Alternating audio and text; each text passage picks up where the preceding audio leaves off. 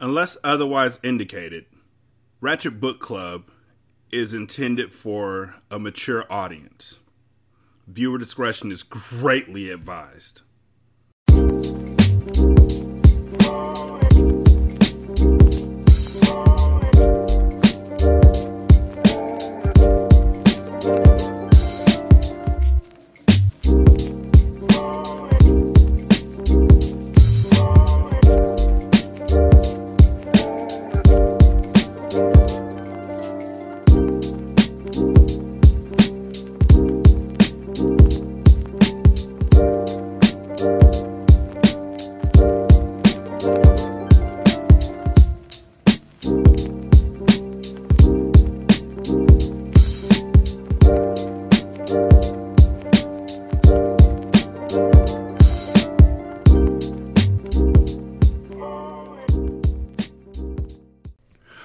Ratchet Book Club, where we read hood classics and good classics. I'm Derek. 916-633-1537, Wretched and Ratchet at gmail.com, Ratchet Book Club on Twitter, Ratchet Book Club on Facebook. Chapter 15 When Carter opened the door to see his son standing before him, he frowned. He opened it and pulled him inside. What's going on? Like, is it really hard for y'all to say that phrase without saying it like that because it's not hard for me. Yet I was moved by the, I was led by the Spirit, as black folks say in church, before they tell everybody about how they're sleeping with the pastor during altar call when everybody goes to the front to pray, and how they're pregnant by him, and how they're just barely scraping by, and how he's been using the church's funds to uh, help them to be able to get an abortion, but they've actually been using that money to uh, buy food because, again, just scraping by. What's going on? No? Okay, just checking. What's going on? Carter asked. He stepped out onto the front porch and saw Mia Moore sitting in her car stoically. She was looking straight ahead as if she were in a trance. Carter immediately knew that something was wrong. Go in and get comfortable, man. I'll be right back, Carter said as he slipped into his loafers and stepped out into the night. Mia Moore was the only person who knew exactly where to find him. As soon as he found out his son was still alive and would be living with Mia Moore in L.A., he had purchased a modest spot in West Hollywood. He spent the majority of his time in Colorado, out of sight, where he could have peace of mind, but he planned to make the trip to Cali every weekend to see his son. He walked out and approached her. He could tell by her body language that something bad had happened. He opened the door and knelt down beside the car. Mia, he said. That was just something about this woman that he found completely endearing, which is like wild because she's literally a murder bot. And everybody else who gets too close to her kind of dies. Every other guy that's been around her kind of dies, but you find her endearing. That's like I don't even have a, a, a good. I don't. I don't even have a good like. I don't. I don't even have a good metaphor for that. Like you just you're in love with a murderer. Yeah. He hated that he had to hate her because all he really wanted to do was love her. I, I should read that the way it should be written. He hated that he had to hate her because all he wanted to do was love her. She gripped the steering wheel as thoughts of indecision, regret, and sadness filled her. Even when she tried to be better, trouble always followed her. When you got shot in Vegas, we thought it was Baraka's order, Mia whispered. She looked into Carter's eyes as she finished. It wasn't. It was Fly. Carter stood to his feet, looking at her, shocked. And you fucked with him after the fact? He shot me and you became his bitch? We were going through the divorce. Did you set it up? No, she shouted as she stepped out of the car. I don't care what happens between us. I would never want to see you dead. You know me better than that.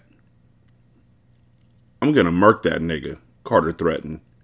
Mia Moore quickly responded, It's already done. And and that's the other thing that's irritating me about this book in particular, this specific book, is that the confrontations that should happen don't happen because somebody else who has nothing to do with the actual confrontation steps in and takes care of it.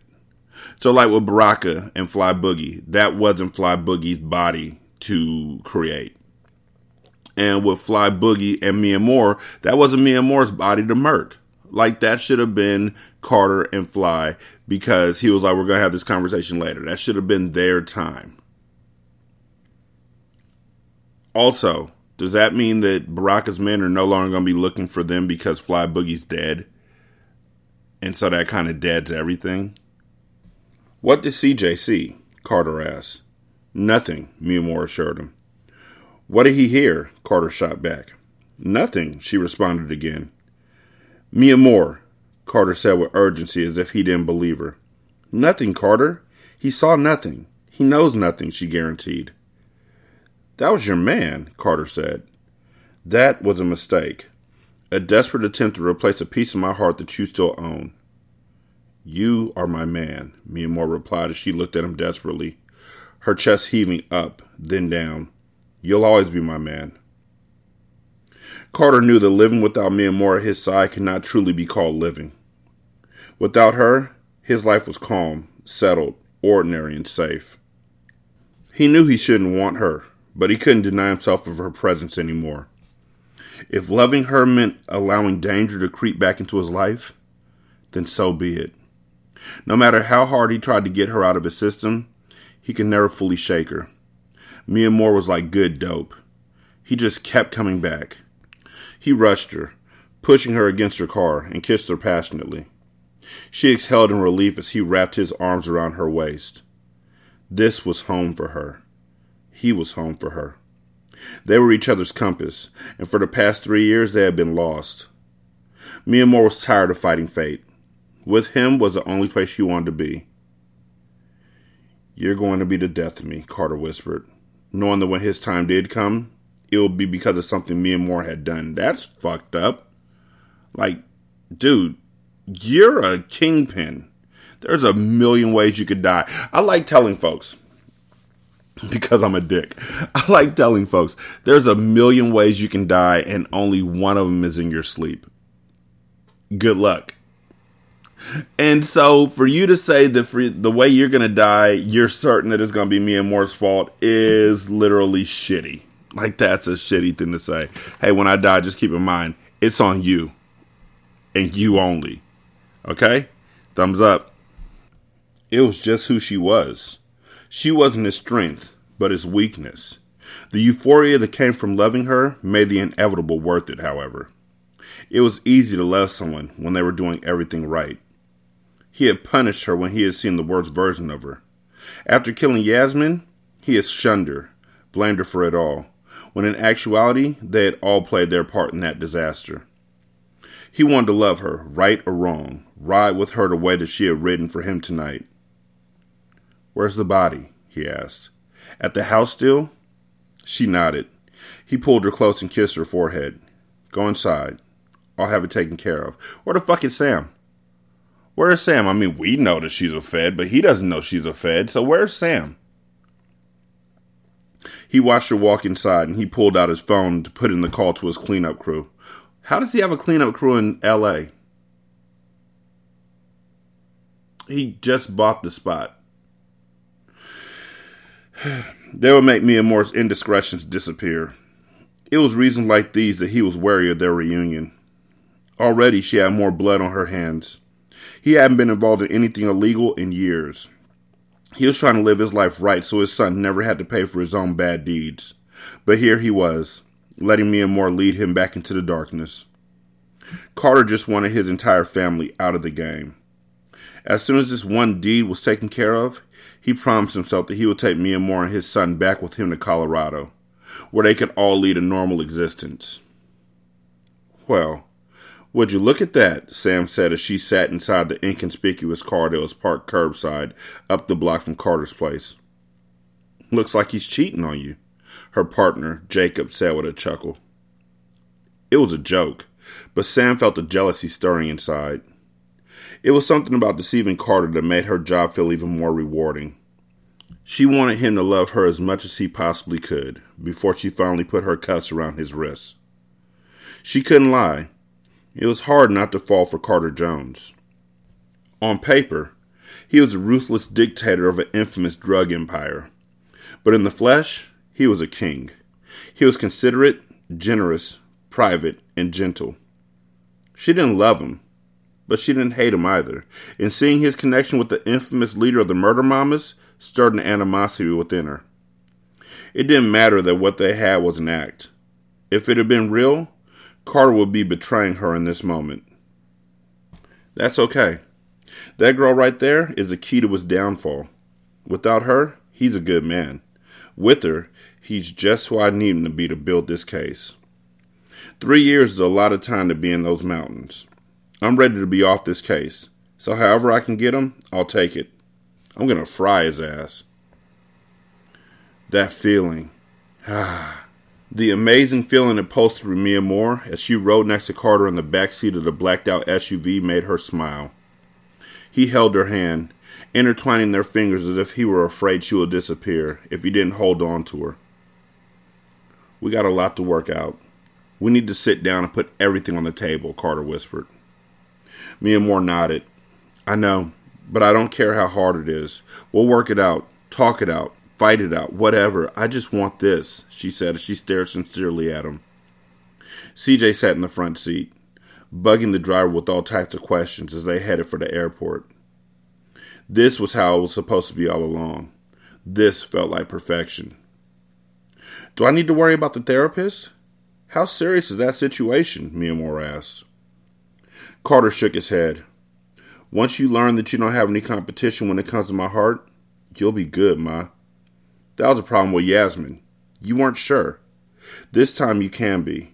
Sam isn't an issue. I'll dead that. You have my word, he promised. He pulled her in for a kiss. Uh, Dad? CJ called as he pointed straight ahead.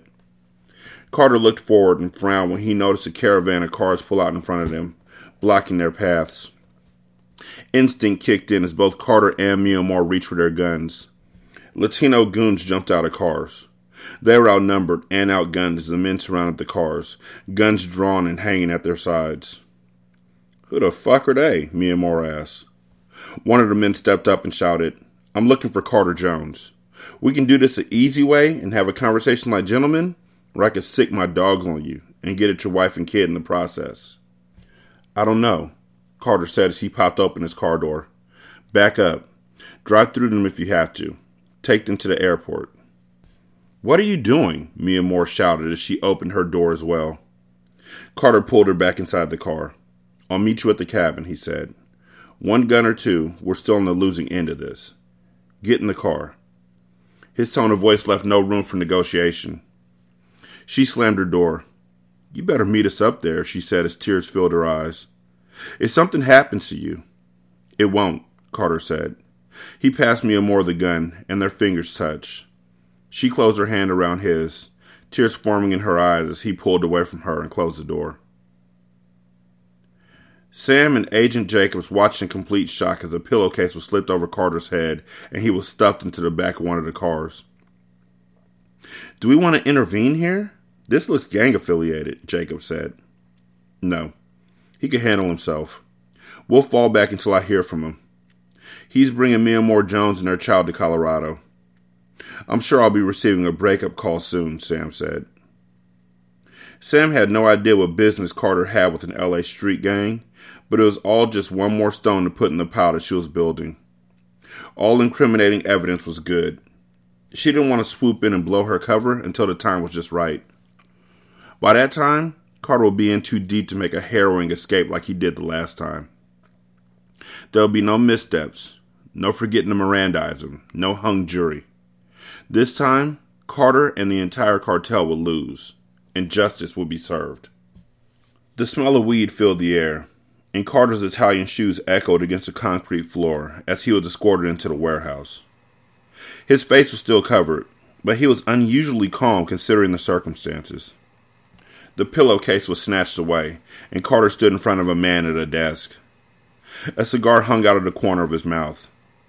He didn't even look up at Carter when he began speaking. I gave a package worth a hundred grand to a kid named Fly Boogie. He chuckled and shook his head in amusement. I'll never understand the nicknames you people give yourselves, he said. I'm from the old school, Mexico. We had respectable names back then. Anyway, you're literally talking to a dude named Carter. No nickname, except for Young. And you're telling him about Fly Boogie. And like you don't understand the nicknames that you people give yourselves. But. Anyway, it disheartens me to find out my package was put in the hands of an eight year old boy. Your eight year old boy. He paused to finally look at Carter. He got caught with it, and my product is now in the hands of the LAPD. This angers me. Somebody owes me a debt, and seeing as how Fly Boogie was stupid enough to put my drugs in the hands of a kid, I can't work with him. Imagine my surprise when I did my research and find out that the little boy who got caught with my drugs is the son of the legendary Carter Jones. A hundred thousand is nothing. I'll cover my son's debt, Carter said. Of course you will. I've asked around. You built quite the reputation in this business. I don't want your money, the man said. I want a partnership. You see, I'm in the pills, but with a supplier like you, I could easily take over with the cocoa. the cocoa. I'm sorry. I know. I know it's cocaine, but they literally spelled it C O C O with the cocoa. I could easily take over with the cocoa. Sometimes we leave it out in the sun and then it's hot cocoa. I'm sorry, I'm done. If you've done your research, you should know that I don't take kindly to ultimatums, Carter said, tensing. He felt naked without his gun, but strapped or not, no one was about to railroad him into anything. Ultimatum is a strong word spoken by enemies.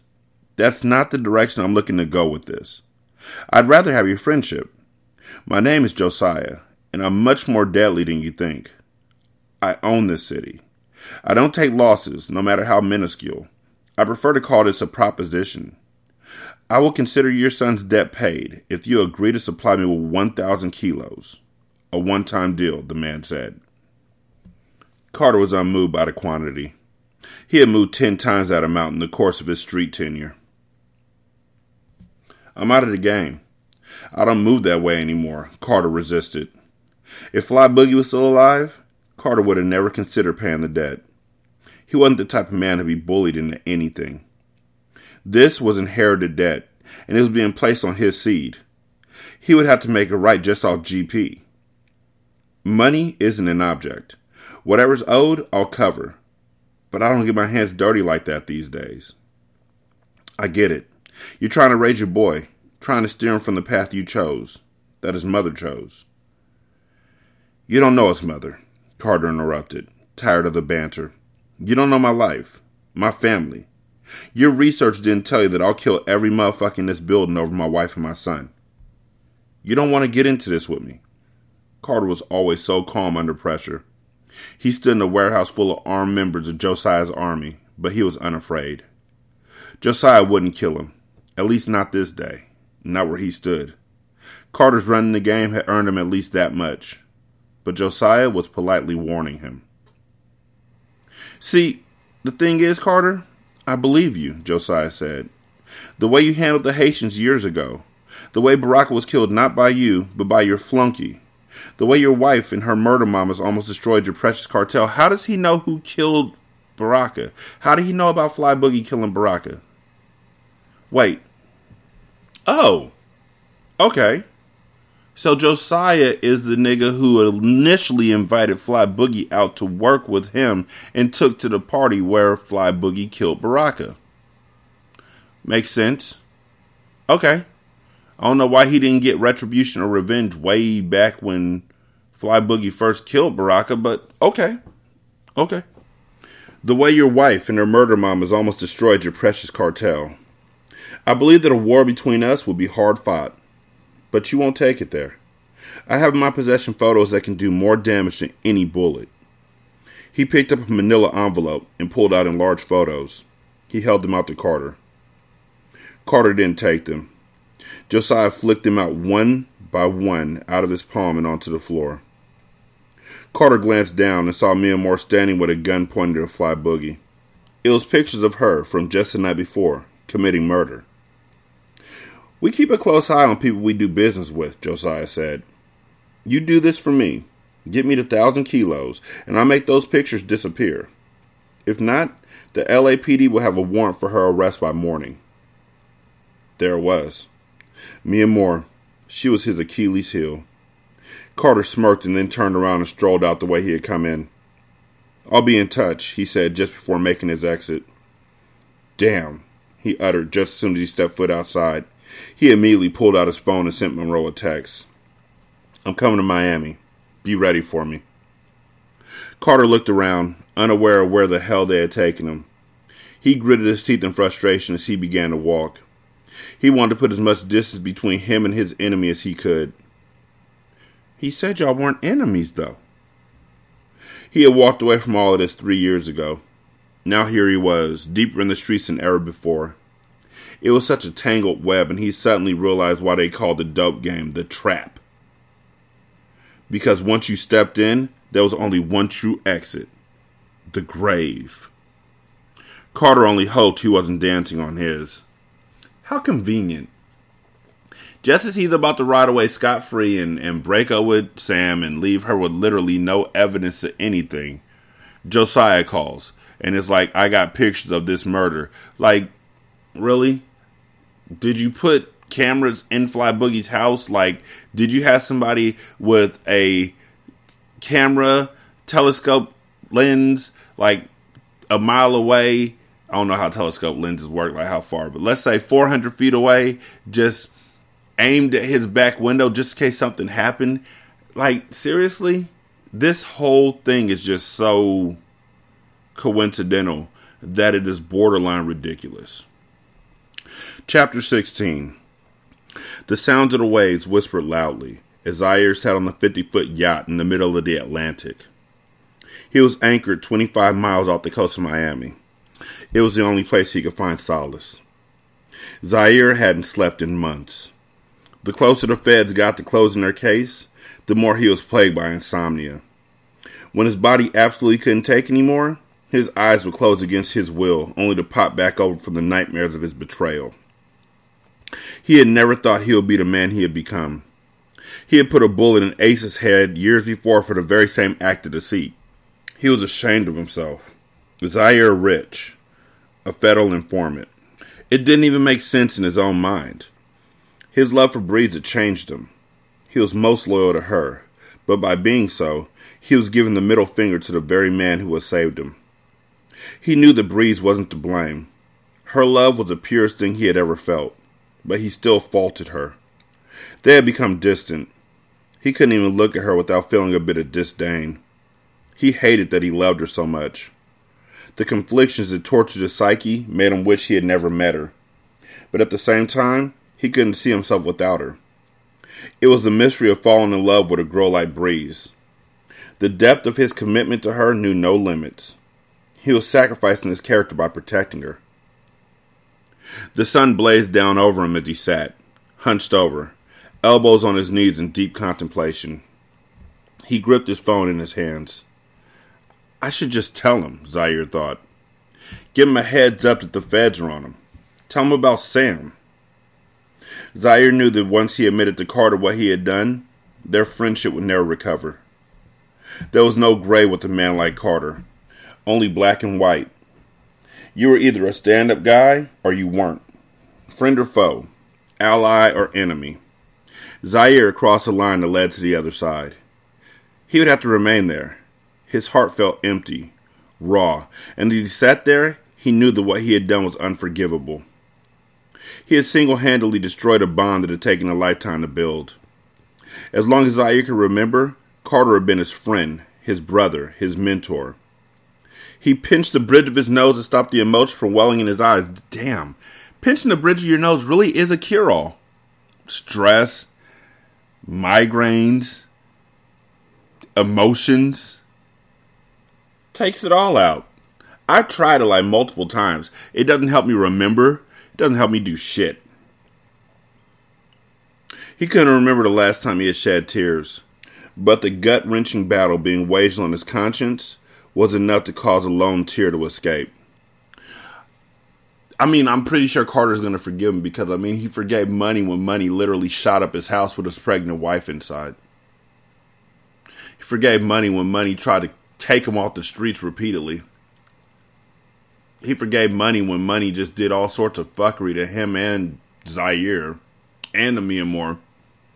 So, eh, bygones? Hatchet? Fuck this shit, Zaire thought to himself as he located Carter's contact information in his phone. I gotta warn him. Before he could press call, Breeze's face illuminated on the screen. He gritted his teeth at her timing. It was like she had sensed him. They were so connected, despite the fact that they weren't even together. She knew that he needed to hear her voice. Zaire knew that the lovely melody of her tone would talk him out of warning Carter, so he declined the call sending her to voicemail. It was an impossible choice to make his best friend or his wife, his wife or the nigga who had taught him everything. Breeze or Carter. Yeah, we get it. Like, Carter or Breeze. That's not even me making it up. That was literally the next sentence. Jesus Christ. He loved them both dearly. They were probably the only two people he had ever loved and now he had to destroy one to save the other. The pressure was eating him alive. So, does he though have to destroy one to save the other? Because he could just take the blame for the drugs that are in the car that that that Breeze had. I mean, they are his drugs. He is a kingpin in Flint, Michigan. So, Breeze called right back, probably shocked at the fact that he hadn't answered. No matter what he was doing or where he was, he always made time for her. She was his priority. Still, he silenced the call. He knew the text would come next. Zai, what's up, babe? Why aren't you answering for me? Breeze. Zaire couldn't take the type of guilt. He made his way to the aft of the yacht and stood out on the extended deck that hung into the water. I can't take this shit. This shit is too much. No matter what I do, somebody gets hurt. This ain't for me. None of this for me anymore, he thought. He wanted to say that his thoughts weren't his own, that he wasn't thinking clearly, but he was as sharp as they came. Not a thought crossed his mind that he hadn't pondered for some time. He prided himself on remaining focused, free of inebriation, of narcotic, to always be on point. It was a lesson Carter had taught him one of many, in fact. The deep blue rolling waves enticed him.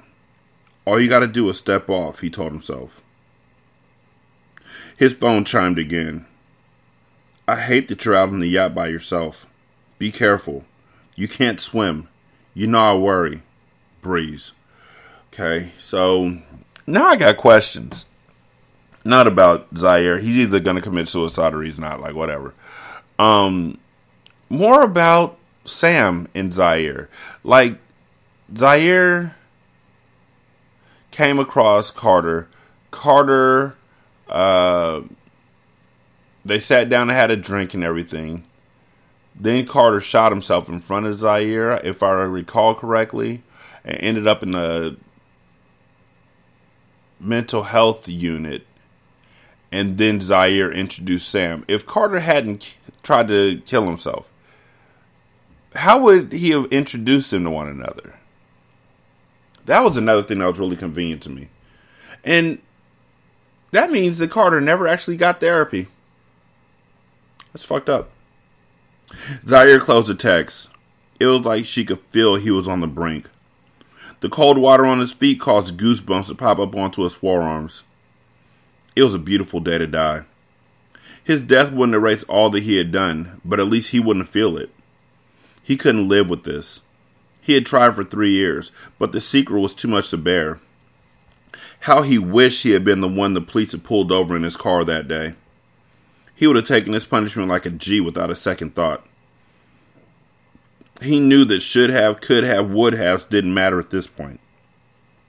Life hadn't served up the circumstances that way. I love you so much, B. even when I'm not with you. Zaire. For those y'all who are wondering, yes, these are reading just like the quotes in the other books that they decided to stop doing for this book. It was the last message that he would send. He wanted her to know that because once he stepped into this ocean, she would question it. She would question everything. She would blame herself for his death. She didn't even get a chance to talk with him yet about the, the pregnancy. Hmm. She would blame herself for his death, and that was the last thing he wanted her to do.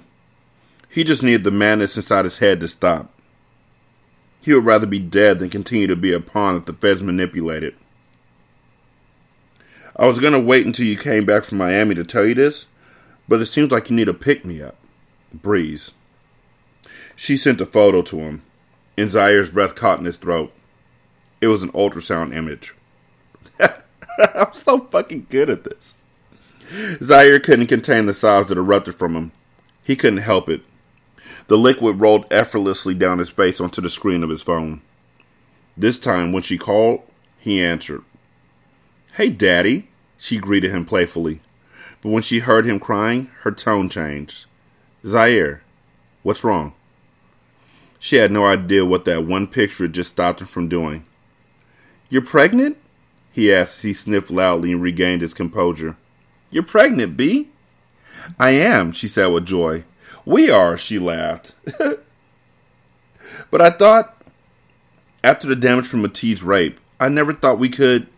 Zaire paused as he wiped his face in disbelief. Wow, Ma. I'm so happy. You just saved me, Ma. You saved me. Somebody save me. One of the best intro songs of any show ever. Smallville. She didn't know what he meant, but she could hear the happiness in his tone. She was over the moon. She had waited, just like last time, to tell him because she wanted to be sure. Breeze had agonized over the secret for months because she was fearful that it would end in tragedy like the first time. Every time she sat down to pee, she checked her panties for blood. But when she had felt the first flutter inside of her, she knew everything would be all right. The sound of the baby's heartbeat had been music to her skeptical ear, but she still didn't tell Zaire. Not until she passed the 12 week mark. Not until it was safe. We're having a baby, she said.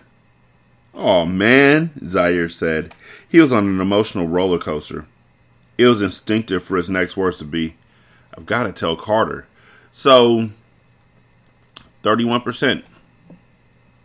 My bad, I said that wrong. 15% chance of ever being pregnant again. But when it's convenient.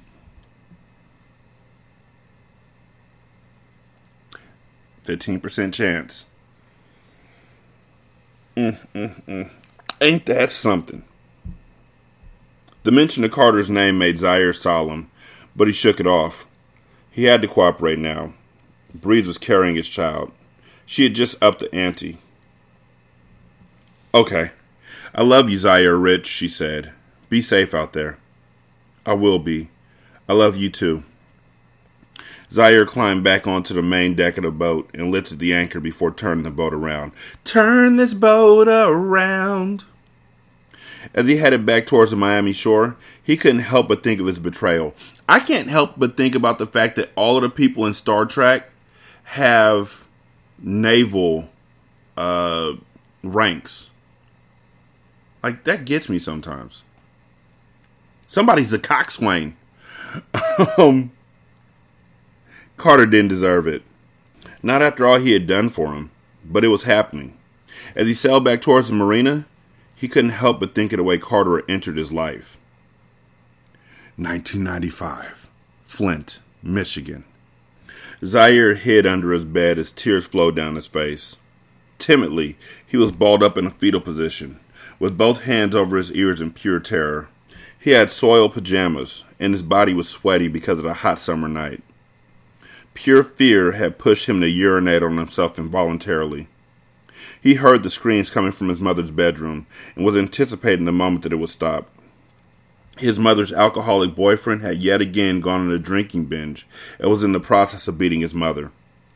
Zaire, only seven years old, couldn't understand why the man his mother loved so much would become such a monster.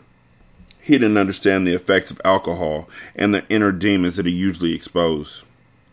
Zaire tried to press his hands against his ears and muffle the horrific sounds, but the screams were too loud to drown out. After a few minutes of the arguing and beating, Zaire couldn't take it anymore. He crawled from underneath his bed and tiptoed out of the apartment. After slowly unlocking the door, he then stuck his head out and scoped the apartment's hallway. After seeing that the coast was clear, he ran across the hallway to the door of his older friend, Carter Jones. Zaire, with the blanket in hand, knocked on the door with tears in his eyes. He waited patiently with his head down, hoping that Carter would answer the door. He knocked again and waited. After a minute had passed and he got no response, he turned on his heel and headed back to the hell that he called his home. Just as he reached his door, he heard a chain being slid off the lock, and Carter's door cracked open.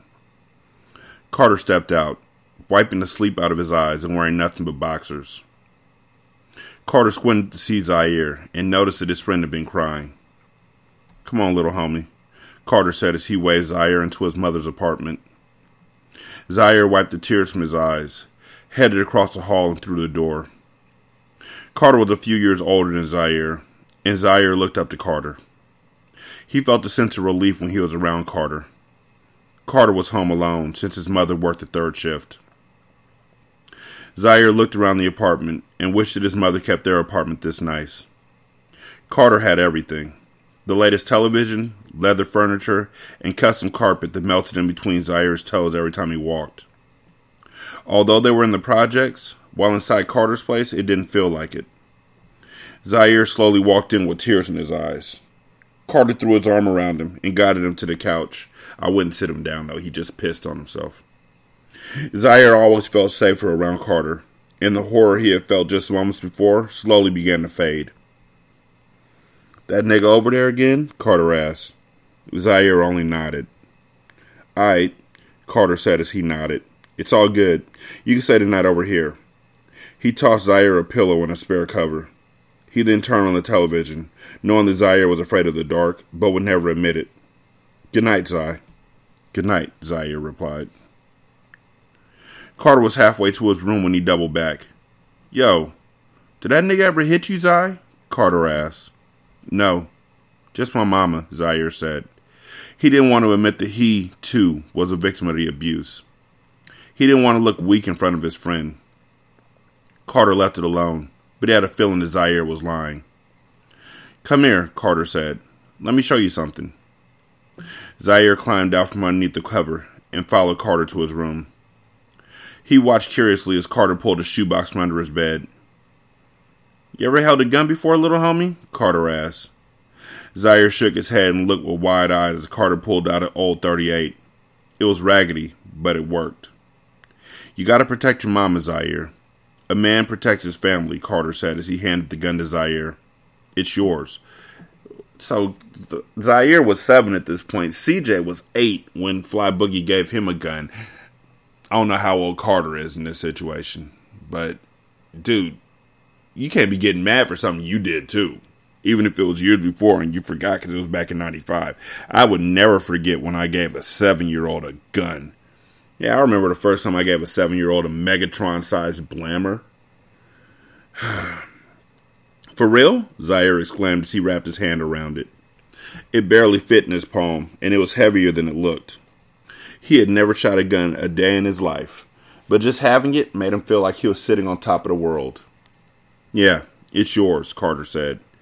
Thanks, man, Zaire replied. Carter nodded. Now tell me the truth. That nigga be hitting on you too?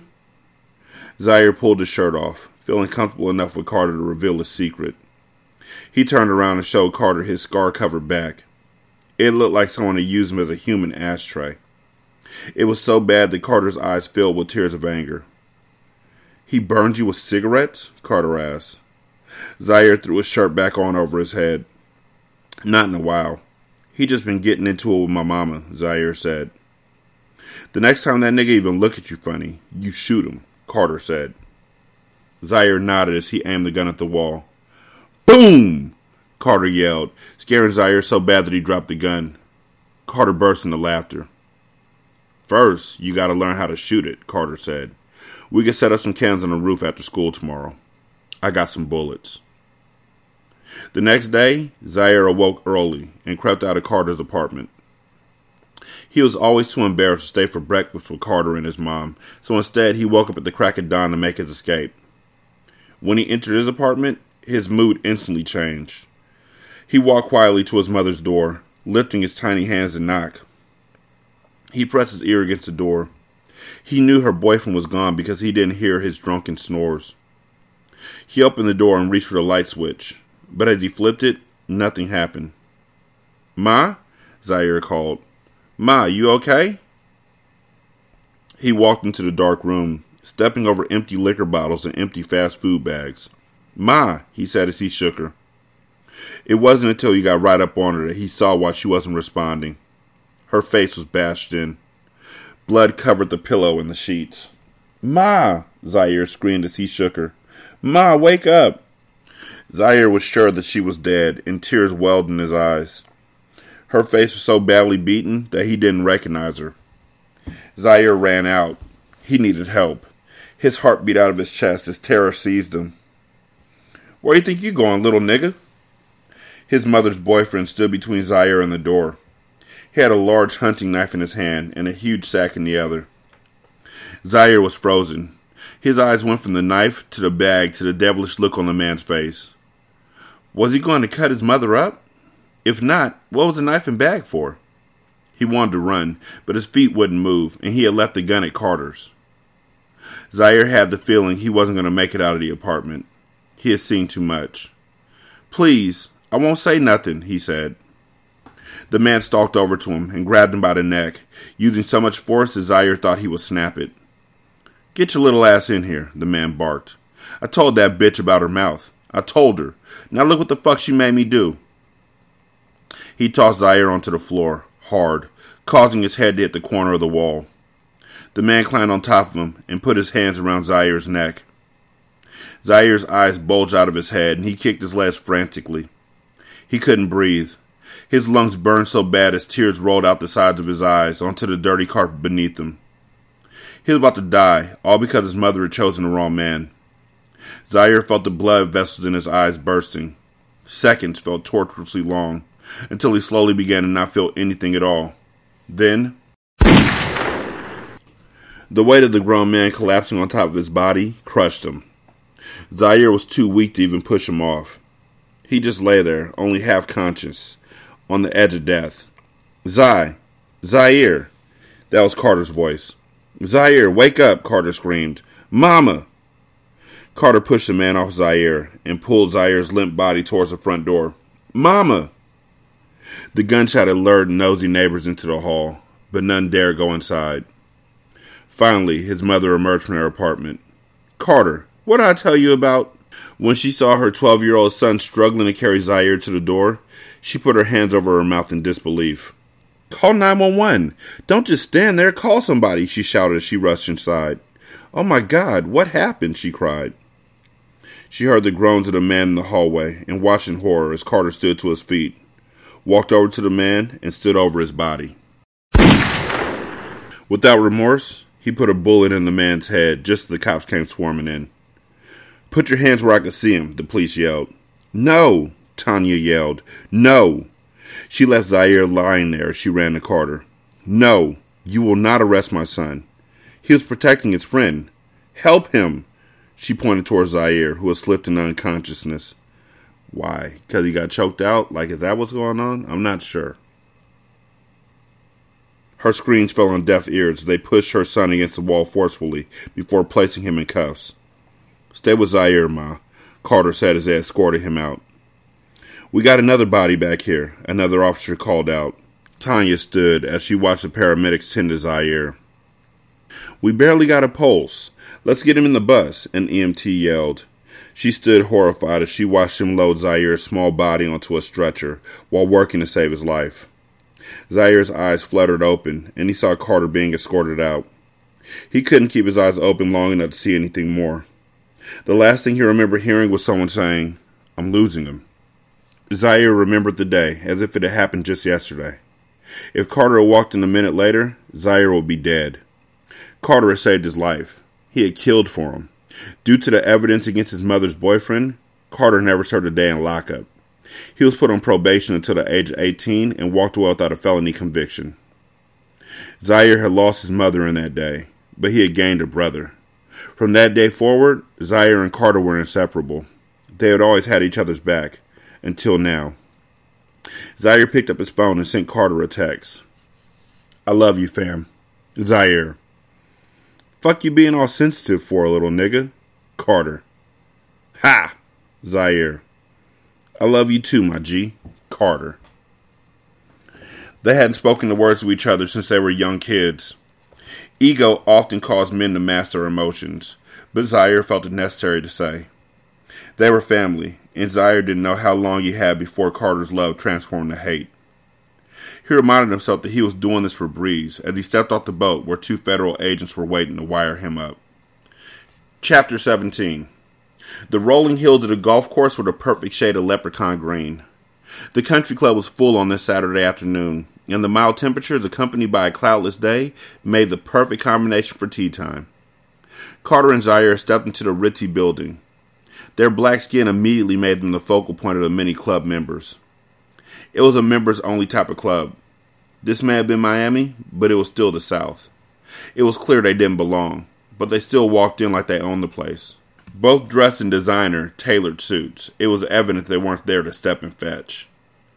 I think they missed a period or a semicolon. A semicolon would have worked there. They screamed money. Real money. Long money. Not the gold chain wearing flamboyant hood rich type either. They were made men. They had acquired their riches their way, playing by their own rules. Bosses, that's what they were. Black kings, and they knew it. Carter bypassed the reception area and walked right into the fairway, where he knew Estes would be. It was so routine that even the most unworthy adversary could catch him slipping. 9 a.m. tee time every Saturday. It never changed. For over 30 years, he had come like clockwork.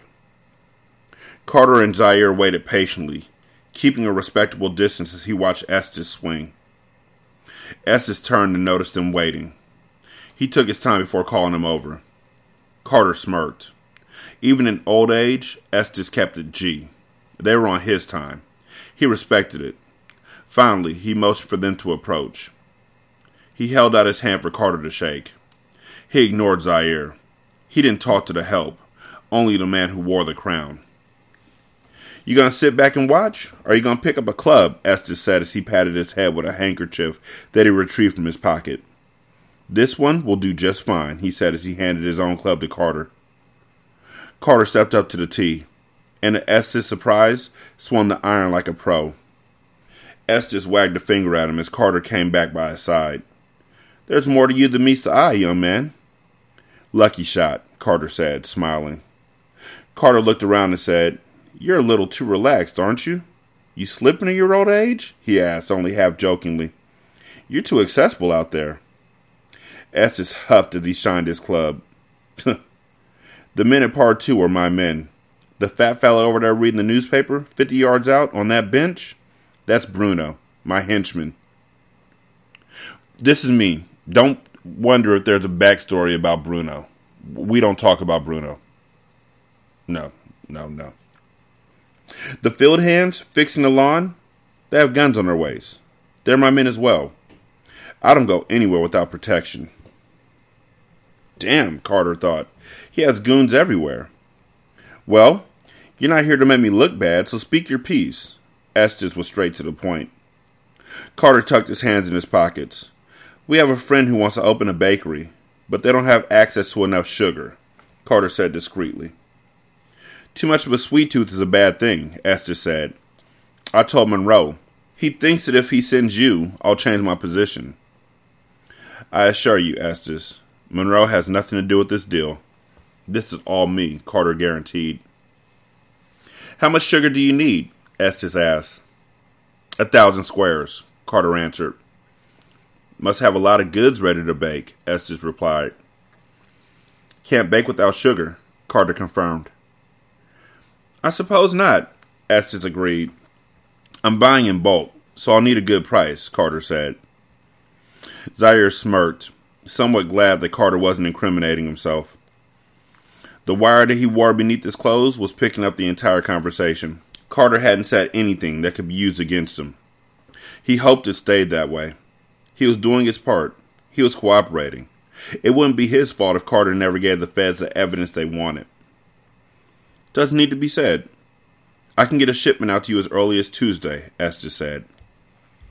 There it was. A date for the exchange.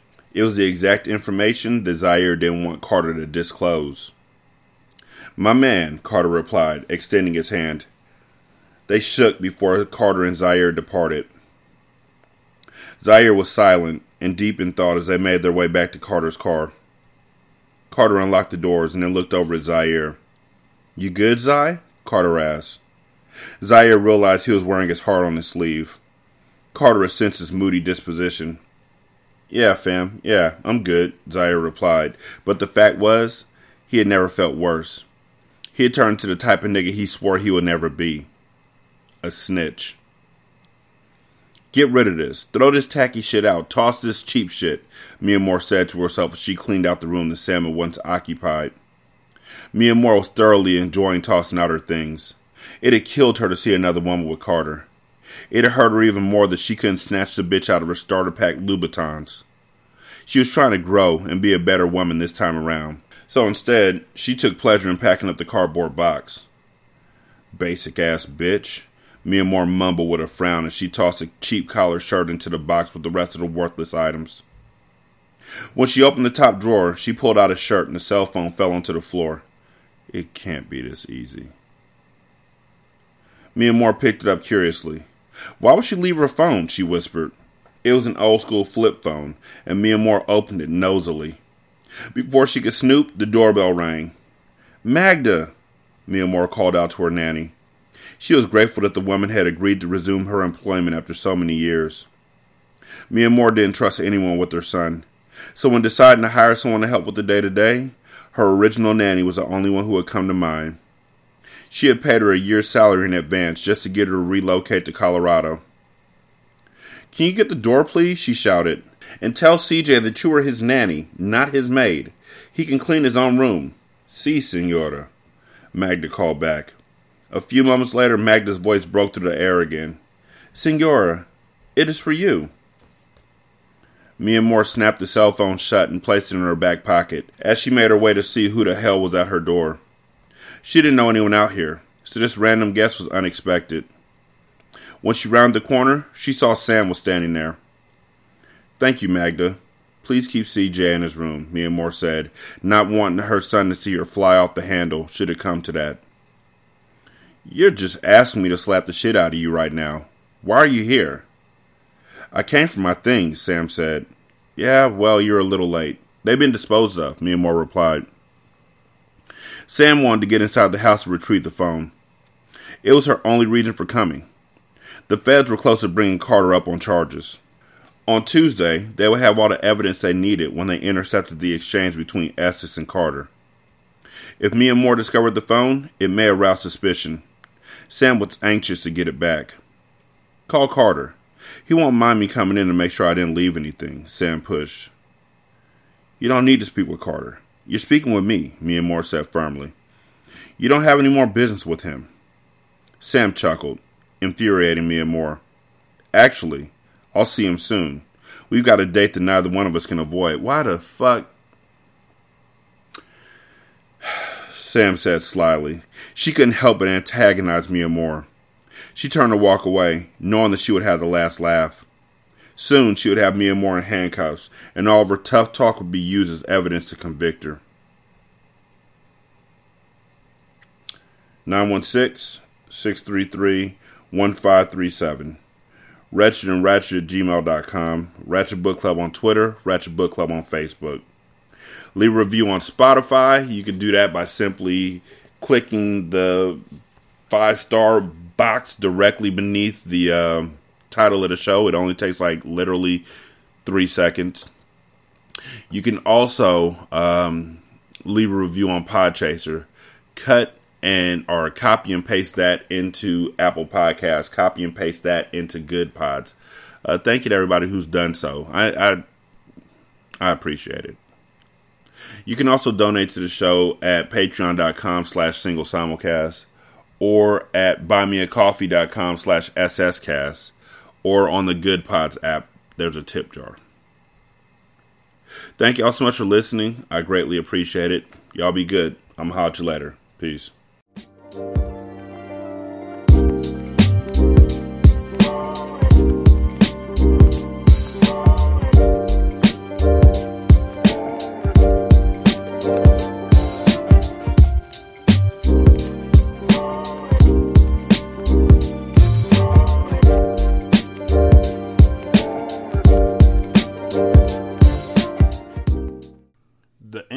And outro to Ratchet Book Club is by that kid Garan, and it's called Goodbyes. You can email him at tkgbeats94 at gmail.com for more information on how to lease this beat. This is Single Simulcast.